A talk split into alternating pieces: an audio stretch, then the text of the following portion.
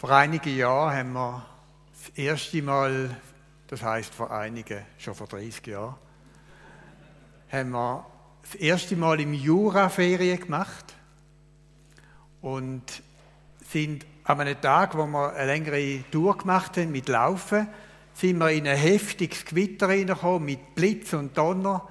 Wir sind dann froh gewesen, wo wir die Hai sind, das heißt die Hai im Wohnwagen und haben können an Schermen und haben dann am nächsten Tag gehört, dass am gleichen Abend, wo wir unterwegs sind, nicht weit von uns weg, eine Rinderherde, eine kleine Herde Schutz gesucht hat unter einem Baum, unter einem grossen. Der Blitz hat eingeschlagen, hat kein einziges Tier überlebt. In der Nacht hat es einen heftigen Sturm gegeben. Wir sind froh gewesen, dass wir nicht in einem Zelt, sondern im Wohnwagen sind. Aber dann hat es plötzlich einen Klapp dann habe ich gemerkt, jetzt ist irgendetwas nicht mehr gut. Ich habe versucht, Türen aufzumachen, sie fast nicht aufgebracht. Und dann habe ich gesehen, es ist kein Fahrzelt mehr rum. Weg. Am nächsten Morgen hat es dann ziemlich böse ausgesehen. Äh, auf dem Campingplatz. Es ist nicht nur für uns einiges kaputt gegangen, sondern äh, es hat Zelt buchstäblich vernudelt in dem Sturm. Das Bild vom Sturm vom Zelt im Sturm, da hat mich in den letzten Wochen begleitet. Immer wieder mit der Frage, wie können wir Zeltpflöcke so richtig gut einschlagen, wo am Sturm, wo wir im Moment drin sind und noch nicht wissen, wenn der aufhört, kann standhalten. Immer wieder habe ich so überlegt, wie denn die Zellpflöcke aussehen müssen, dass sie können über, überleben können. Und ich habe eine, eine, gute Erfahrung gemacht in Kirgisistan. Wir haben, dürfen eine Tour mitmachen. Übrigens, der Bildschirm da vorne läuft nicht, falls es noch möglich wäre. Wir haben, ja, dürfen eine Tour mitmachen über Berge in Kirgisistan und dort haben wir dann auch Zelt angetroffen, wo tatsächlich eben dem Sturm standgehalten haben. Und wenn man die genau angeschaut hat, die haben natürlich völlig anders ausgesehen wie unser filigrane Vorzelt. Die haben auf 3300 Meter haben wir da geschlafen und äh, die haben, da hat können kutten und machen, wie sie wollen. Die Zelte und die Pläne sind fix gewesen, weil sie auch entsprechende Pfosten hatten. Da sind wirklich Pfosten eingeschlagen worden. Wir haben Geschichte geschrieben im vergangenen Jahr und haben gehofft, dass am Ende vom Jahr alles ein bisschen ruhiger wird. Und jetzt stehen wir am Anfang von einem neuen Jahr mit so viel Ungewissheiten, wenn wir es nicht erwartet hätten. So viel Ungewissheiten wie noch nie in unserem Leben, auf unserer Welt. Ich werde heute Morgen zwei Bibeltexte brauchen und mit diesen zwei Bibeltexten versuchen, so richtig gute Pflöcke einzuschlagen, dass wir am Sturm standhalten können. Und ich möchte euch Mut machen, wenn ihr jetzt verschiedene Gedanken werdet haben, konzentriert euch auf den Pflock, wo euch am meisten anspricht und versucht, den in der nächsten Zeit mehr einzuschlagen. Das Volk Israel ist unterwegs ins verheißene Land und sie haben noch ganz kurzer Zeit schon unzählige Glaubenserfahrungen gemacht in der Wüste. Und in einer Glaubensdisziplin sind sie Meister gewesen. Im Murren und im Jammern. Aber sie haben einen sehr guten Führer gehabt und sind trotzdem gut vorwärts gekommen und innerhalb von recht kurzer Zeit schon vor dem verheißenen Land gestanden. Und jetzt hat Gott den Befehl gegeben, er hat gesagt, suche aus jedem Stamm einen Mann, einen Ältesten. Da suchen wir im Moment ja auch Älteste für Gemeindeleitung. Suche aus jedem Stamm einen Mann und die Aufgabe von den Männern, von diesen Männern, von diesen zwölf, ist, dass sie das Land erkundigen tun.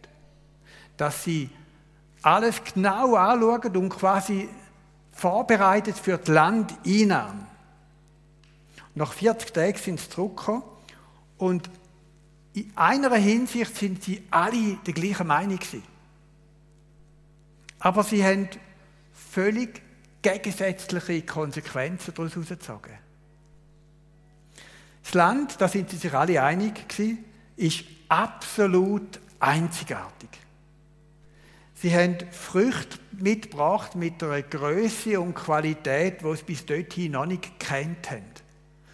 Also alle Datteln, wie wir jedes Jahr an der Weihnacht essen von Israel, die richtig großen, guten Datteln, aber die haben auch Trauben mitgebracht und andere Früchte.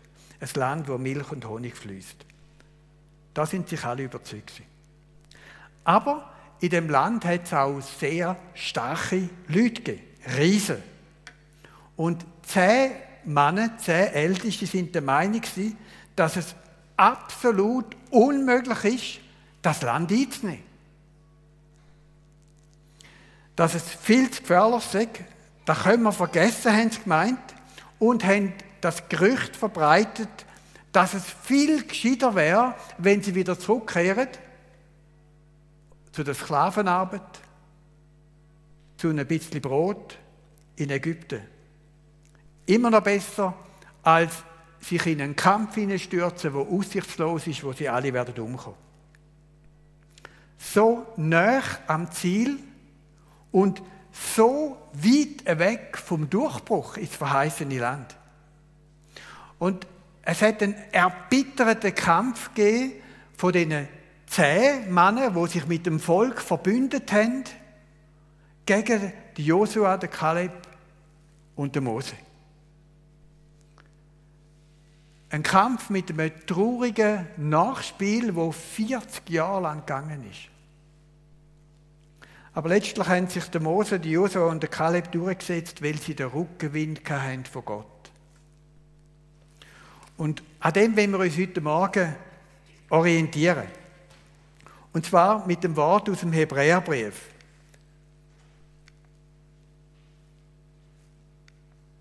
So. Nächste. Ja. Nein, genau. Wir sind. Äh, ah, Moment. Kannst du nochmal zurück auf eins? Ja.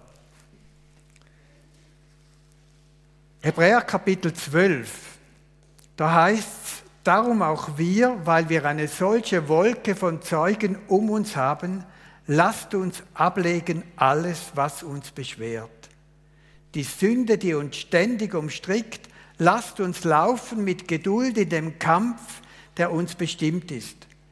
Und aufsehen zu Jesus, dem Anfänger und Vollender des Glaubens, der, obwohl er hätte Freude haben können, das Kreuz erduldete und die Schande gering achtete und sich gesetzt hat zur Rechten des Thrones Gottes. Es steht da, weil wir eine solche Wolke von Zeugen um uns haben. Wir sind nicht allein. Ich habe der Weihnacht einige Bücher verschenkt, unter anderem das Buch mit dem Titel Der Mann, der überlebte, Geschichte von George Carver, einem Kämpfer für die Würde und Recht der Schwarzen in Amerika Ende 19. Anfangs 20. Jahrhundert. Das Buch hat mich begeistert, weil es so viel Hoffnung ausströmt. Wir sind nicht allein. Wir haben so viele Züge. Das Alte Testament ist voll von Biografien von Menschen, die einen Kampf gekämpft haben, einen Sieg erlangt haben. Die mit Gott unterwegs sind. Eben auch die Geschichte von Josua und von Kaleb. Und ich glaube, dass so die Geschichten so wichtig sind für unser Leben, weil sie uns Mut machen. Zehn erfahrene Männer haben das Volk und der Mose beschworen, dass es unmöglich sei, das Land einzunehmen. Kaleb und Josua haben darauf geantwortet, lasst uns hinaufziehen, das Land einnehmen, denn wir können es bewältigen, überwältigen. Und die zehn Männer, wie haben die geantwortet darauf? Die haben gesagt, das Land, 4. Mose 13, das Land, durch das wir gegangen sind, um es zu erkunden, frisst seine Bewohner und alles Volk, das wir darin sahen, sind Leute von großer Länge. Wir sahen dort auch Riesen, Anaxöne aus dem Geschlecht der Riesen. Und wir waren in unseren Augen wie Heuschrecken und waren es auch in ihren Augen. Also sie haben Panik verbreitet im Volk. Und sie hat nur noch eins, nur noch eins wollen. Zurück nach Ägypten. Und nochmal hat der Josua und der Kaleb versucht, das Volk, dem Volk Mut zu machen. Und sie hat erzählt, 4. Mose 14, 7, das Land, das wir durchzogen haben, um es zu erkunden, ist sehr gut. Wenn der Herr uns gnädig ist, so wird er uns in dieses Land bringen und uns das Land geben, ein Land, darin Milch und Honig fließt.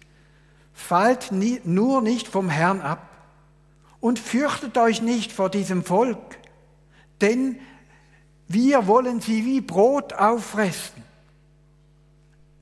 Ihr Schutz ist von ihnen gewichen, aber der Herr ist mit uns. Fürchtet euch nicht vor ihnen. Und da wäre jetzt auch die Frage an uns im Blick auf das Jahr, wo uns zukommt. Welche Nachrichten verbreiten wir in unserer Umgebung im neuen Jahr? Über was reden wir mit unseren Nachbarn, mit unseren Freunden, mit unseren Verwandten, mit unserer Familie? Nachfolger von Jesus weichen nie zurück. Rückzug ist kein gutes Lebensmuster, schon gar nicht, wenn wir vor einem Jahr mit solchen Herausforderungen stehen. Vorbilder, die uns im Glauben ermutigen, das brauchen wir. Wir brauchen Menschen wie der Josua und der Kaleb, die davon überzeugt sind, das Beste ist, dass Gott mit uns ist, dass wir nicht allein sind. Eine Wolke von Zeugen haben aus der Vergangenheit, aber auch in der Gegenwart. Und darum der zweite Gedanke, lasst uns ablegen alles, was uns beschwert. Es heißt da in dem Text, darum auch wir, weil wir eine solche Wolke von Zeugen um uns haben, lasst uns ablegen alles, was uns beschwert und die Sünde, die uns ständig umstrickt. Wo diese Worte im Hebräerbrief geschrieben worden sind, vermutlich hat sie der Paulus geschrieben, in der Zeit dort sind die Athleten an den Olympischen Spielen, die es schon gegeben hat, nackt auftreten. Dass sie möglichst nichts haben, wo sie behindern kann beim Laufen um den Siegeskranz. Und der Paulus ermutigt uns auch, alles abzulegen, was uns in den täglichen Herausforderungen und besonders im Kampf vom Glauben könnte lähmen. Ganz besonders die Sünde, wo uns lähmen kann und lethargisch machen will in den besonderen Herausforderungen. Ich weiß nicht, wie es euch gegangen ist in den vergangenen Tagen, Wochen. Nebeltage in Goldach haben mir mehr zu arbeiten gemacht als auch schon. Ich habe gespürt, wie sich wie eine Decke auf mich legen will, wie so ein Nebelschwaden, wo, wo alles so einnimmt. schleichend umgarnt. Es hat einen Moment gegeben, wo sich bei uns die der Ton verändert hat, Spannungen gegeben zwischen uns als Ehepaar. Es ist giftiger geworden, es ist verletzender geworden und plötzlich hat man nicht mehr viel gespürt vom friedlichen Abfend. Wie wahr und wie wichtig sind denn da die Worte, lasst uns ablegen, alles, was uns beschwert, und die Sünde, die uns ständig umstrickt. Die Sünde, wo uns ständig umstrickt, hat fast immer mit Beziehungen zu tun. Einer der wichtigsten Zellpflöcke im Sturm ist darum Gemeinschaft. Der Kaleb, Josua und der Mose haben die Speerspitze bildet in dem Kampf gegen die zehn Ältesten, die das Volk mutlos gemacht haben. Und es ist so wichtig, dass wir in unsicheren Zeiten uns auch genau überlegen, mit wem, wem wir Gemeinschaft haben. Das ist so wichtig im Blick auf, auch wie es uns selber geht. Die Ehepaar möchte ich einfach auch wieder ermutigen, habt Acht aufeinander. Legt alles ab, was eure Beziehung zueinander beschweren könnte. Vor allem die Sünde. Legt sie ab.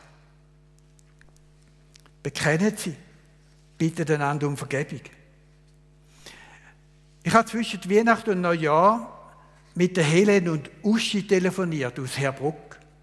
Zwei alleinstehende Frauen, die nahe beieinander wohnen. Sie treffen sich jeden Tag zum Bibellesen und Betten. Und ich kann euch sagen, sie sind quicklebendig trotz Corona. Sie stärken sich gegenseitig. Sie sind ein Segen füreinander und in der ganzen Wohnsiedlung. Anfang Dezember habe ich Katie Gul beerdigt. Sie ist verheiratet mit dem Rolf und bis zuletzt, bis wenige Tage vor dem Sterben, haben sie mit einer gemeinsamen Andacht den Tag angefangen. Das ist für sie die wichtigste Begegnung am Tag. Und darum möchte ich euch Mut machen, schlönt den Pflock der Gemeinschaft tief ein und den, den Pflock vom Sünd ablegen. Vor allem, was beschwert, vor allem von der Sünde, wo uns immer wieder äh, lähmen will in unserem Leben. Bleibt auf jeden Fall nicht allein. Tauscht euch aus und betet mit einer vertrauten Person. Ich bin schon seit einigen Jahren mit meinem Gebetspartner unterwegs, ein Mann, der ein bisschen älter ist als ich. Wir tauschen uns regelmäßig aus, beten miteinander und bekennen einander auch die Sünde. Ich treffe mich auch einmal im Monat mit einem geschiedenen Mann, der eine besondere Lebensgeschichte hat. Und auch wir stehen miteinander vor Gott, weil wir merken, dass wir es brauchen. Und jeden Morgen ist für uns auch selbstverständlich als Ehepaar, dass wir miteinander eine Andacht lesen und miteinander beten. Ich möchte an dieser Stelle wieder einmal ein Andachtsbuch vorstellen, das ich entdeckt habe. Ist noch nicht so lange veröffentlicht, vom Leben aus Gottes Wort, vom Wolfgang Wegert. Herzliche Empfehlung, wenn ihr wieder mal ein neues Andachtsbuch sucht.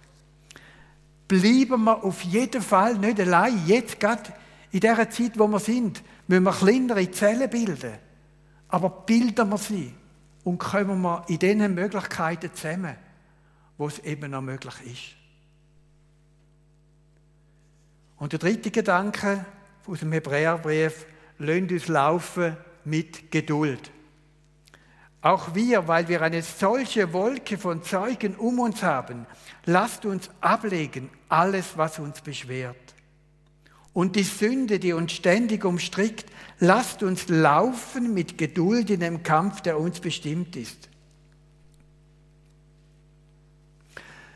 Wenn ich so in eine depressive Phase hineingerate, wie ich beschrieben habe, dann merke ich, wenn ein weiterer Pflock unglaublich wichtig ist für mich.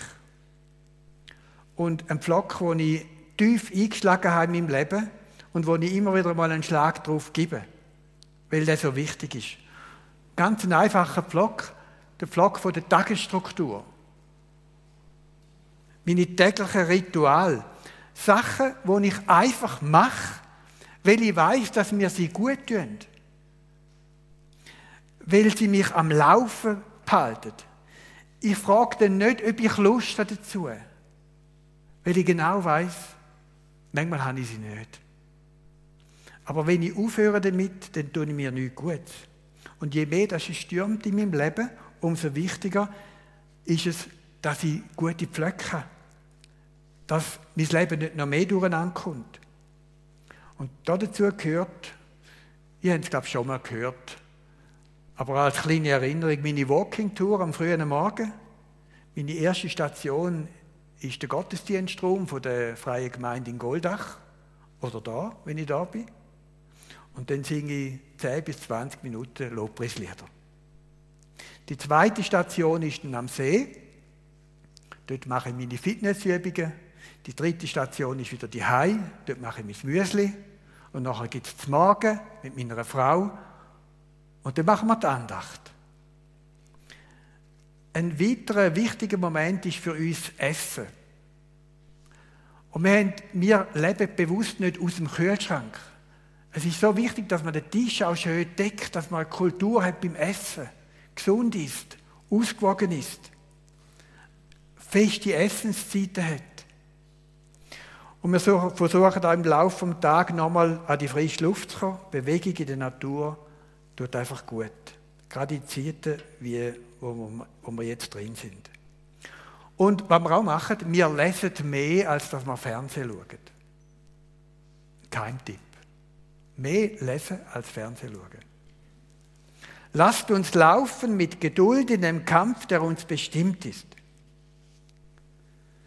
Ich glaube, dass es nicht geht, geduldig im Lauf zu bleiben von dem Kampf im Leben ohne eine gute Tagesstruktur. Es lohnt sich daran zu arbeiten, kreativ zu sein und daran festzuheben, eben geduldig und beharrlich zu bleiben.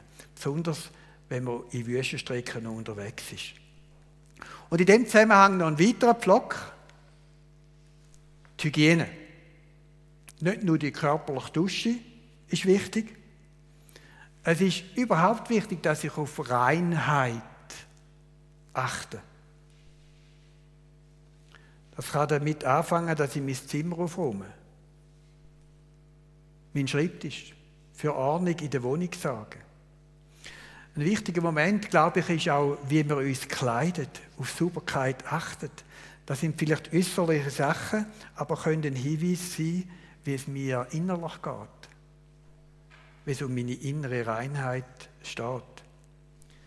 Eben alles ablegen, was mich beschwert. Sünde beim Namen nennen und nicht ausreden, ausreden und entschuldigen. Es ist so wichtig, dass Menschen sich auf mein Wort können verlassen können dass ich wahr bin, echt bin, verlässlich bin. Und für die innere Reinheit ist es auch wichtig, mit welchen Freunden, dass ich mich umgehe, umgebe. In welcher Wolke von Zeugen, dass ich mich bewege. Was kann da für ein Dreck in meinem Leben erzeugen, wenn ich die falschen Freunde habe? Mit den falschen Leuten abgebe. In meiner Ehe, in meiner Familie. Wir sind im vergangenen Jahr als Gesellschaft auf ein Thema getrimmt worden. Immer informieren müssen über das Thema, immer nachdenken, immer mit anderen darüber reden. Und das Thema schwappt mit aller Kraft aufs neue Jahr über. Die beste Therapie dagegen ist, nehmt einen guten Hammer und schlönt die Pflöcke tief ein. Richtig tief und spannt eure Seile an den Zellpflöcken fest. Achtet besonders jetzt noch auf den letzten Gedanken. Lasst uns laufen mit Geduld in dem Kampf, der uns bestimmt ist und aufsehen zu Jesus, dem Anfänger und Vollender des Glaubens. Lasst uns aufsehen. Der Zellpflock hat für mich den Namen bekommen Orientierung. Lasst uns aufschauen, man kann auch übersetzen, lasst uns hinwegsehen, darüber hinaussehen. Wohin sollen wir schauen? Auf Gesundheit? Auf die Ansteckung und Todeszahlen? Auf die Arbeitsplatzsicherheit? Auf die Einschränkungen? Auf was sollen wir schauen? Auf Jesus. Das ist jetzt ziemlich einfach. Und meine Frage ist, wie machst du da auf Jesus schauen? Wie schaust du auf Jesus? Ich möchte da mitgeben für eure Kleingruppen. Redet darüber. Wie schauen wir auf Jesus? Ich möchte mich heute auf den Bibeltext beschränken, der vor uns ist. Lasst uns aufsehen auf Jesus, dem Anfänger und Vollender des Glaubens, der, obwohl er Freude hätte haben können, das Kreuz erduldete und die Schande gering achtete und sich gesetzt hat zur Rechten des Thrones Gottes. Der Zellpflock, der hebt. Garantiert. Durch alles durch. Er wird jedem Sturm trotzen. Er hat, um beim Bild zu bleiben, drei Widerhöcke, die tief verankert. Und das erste ist, lasst uns aufsehen zu Jesus, dem Anfänger und Vollender des Glaubens. Nicht ich bin der Anfänger und Vollender von meinem Glauben. Nicht es ist Jesus. Wann auch immer auf uns zukommt, ich werde Ziel erreichen im Blick auf Jesus. Garantiert. Auch wenn ich versage, lange den Blick auf Jesus. Auch wenn ich nicht mehr weiter weiß, lange den Blick auf Jesus. Auch wenn alles dunkel wird, es lange den Blick auf Jesus. Zweite, lasst uns aufsehen auf sein Leiden. Jesus hat uns ja ermutigt, dass wir unser Kreuz auf uns nehmen Das kann ganz schön schwer sein und hart sein. Wir haben Geschichten da in unserer Gemeinde im Murten, die einem wehtun, wenn man darüber nachdenkt. Wirklich schwere Kreuz, wo Gott Menschen zugemutet hat. Aber das Kreuz von Jesus ist noch viel härter und noch viel schwerer und mit seinem Kreuz hat er auch unsere Kreuz dreit. Wann auch immer noch er uns zumutet, es wird ertragbar sein. Und die Wolke von Zeugen bekennt das heute. Die verfolgte und leidende Gemeinde, die steht. Die bekennt sich zum Glauben, weil er sie durchträgt und weil er auch uns durchtragen wird, auch in den Kämpfen, die er uns zumutet. Und der letzte Gedanke in dem Zusammenhang, aufschauen auf Jesus, er ist zur Rechten vom Thron Gottes. Mit anderen Worten, Jesus ist am Ziel. Er hat es geschafft und er wartet auf uns. Er erwartet uns, er macht Wohnung für uns parat er steht beim Vater mit seiner Fürbitte für uns ein und er schickt laufend seine Engel, damit wir es auch schaffen. Wir sind nicht allein. Wir sind von einer Wolke von Zeugen umgeben, in der Vergangenheit, in der Gegenwart. Und darum legen wir alles ab, was uns beschwert. Besonders Zünd laufen wir mit Geduld im Kampf, lassen uns aufschauen auf Jesus und lassen uns die Pflöcke tief einschlagen, ganz besonders auch jetzt, wo wir dann miteinander werden, das Mahl feiern, das Abendmahl. Und folgen wir den mutigen Spuren von Josef und Kaleb. Wir schaffen es.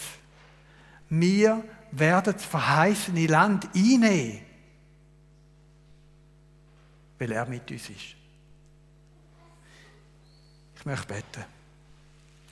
Vater im Himmel, ich danke dir, dass du uns seit Jahrtausenden Mut machst, auf dem Weg zu bleiben. Danke für die Wolke von Zeugen, die uns vorausgegangen ist, die das Ziel erreicht haben. Danke für die Menschen da aus dieser Gemeinde, die schon in der Ewigkeit sind, die uns vorausgegangen sind, mit dem Zeugnis, du bist Anfänger, du bist Vollender von unserem Glauben. Wir beten dich, und, beten dich auch und preisen dich, dass das auch für unser Leben gilt. Du bist Anfänger und du bist Vollender. Wir werden es schaffen. Herr, auch, wie auch die Kämpfe noch aussehen, die noch vor uns sind. Wir sind nicht allein.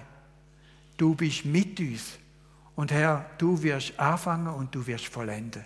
Du bringst uns das Ziel, ins verheißene Land. Wir preisen dich und danken dir, dass wir da einander auch helfen dürfen auf dem Weg in der Gemeinschaft. Amen.